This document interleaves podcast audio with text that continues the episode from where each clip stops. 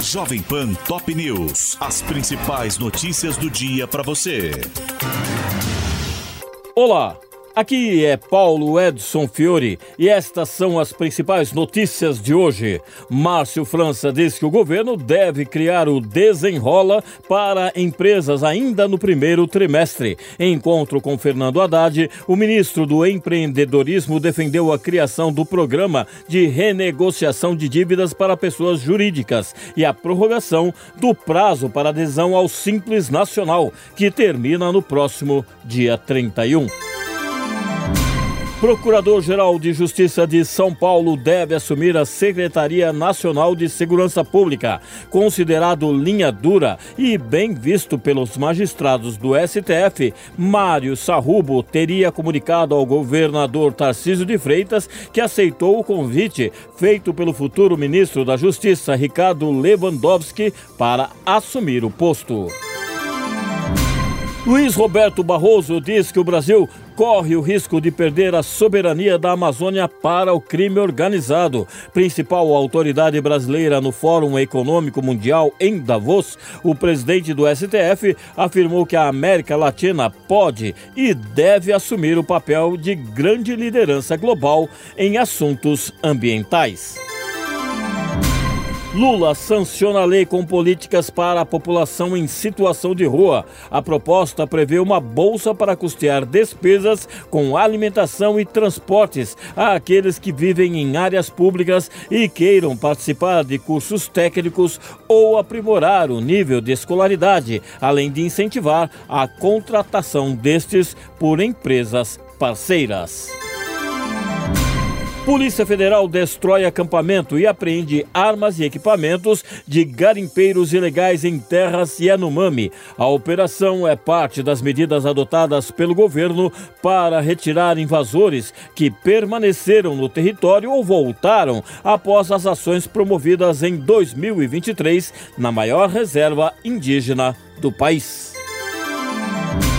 Receita anula isenção fiscal dada por Jair Bolsonaro a líderes de igrejas. O benefício valia para salários de ministros de confissão religiosa, como pastores, e foi cancelado com base em decisão do TCU. Mas a corte nega responsabilidade sobre a medida, afirmando que o processo ainda está em análise.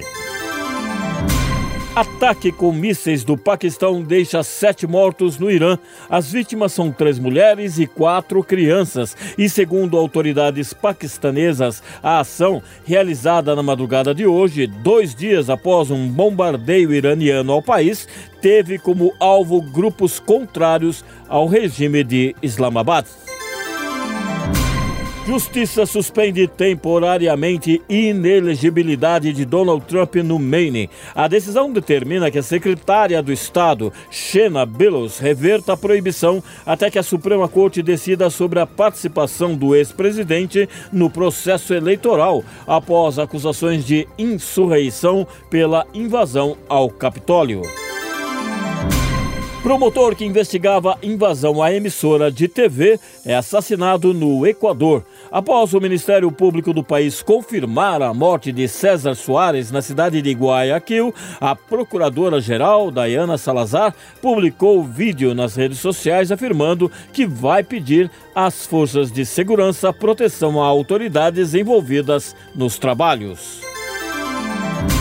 Javier Milei diz em Davos que quer manter relação adulta com o Brasil.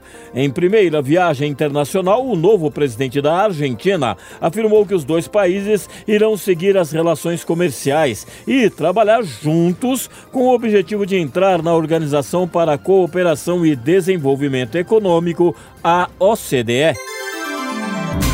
Papa diz que prazer sexual é um presente de Deus que está sendo prejudicado pela pornografia. Durante discurso dedicado à luxúria, o pontífice disse que o cristianismo não condena o instinto, mas afirmou que a satisfação do desejo sem um relacionamento pode gerar formas de vício.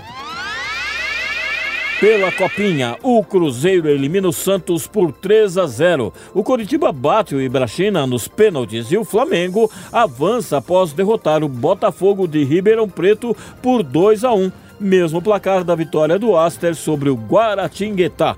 Hoje começa a fase de quartas de final, com as partidas entre Atlético Paranaense e Novo Horizontino e entre Corinthians e América Mineiro. Este é o podcast Jovem Pan Top News. Para mais informações, acesse jovempan.com.br. Jovem Pan Top News. As principais notícias do dia para você.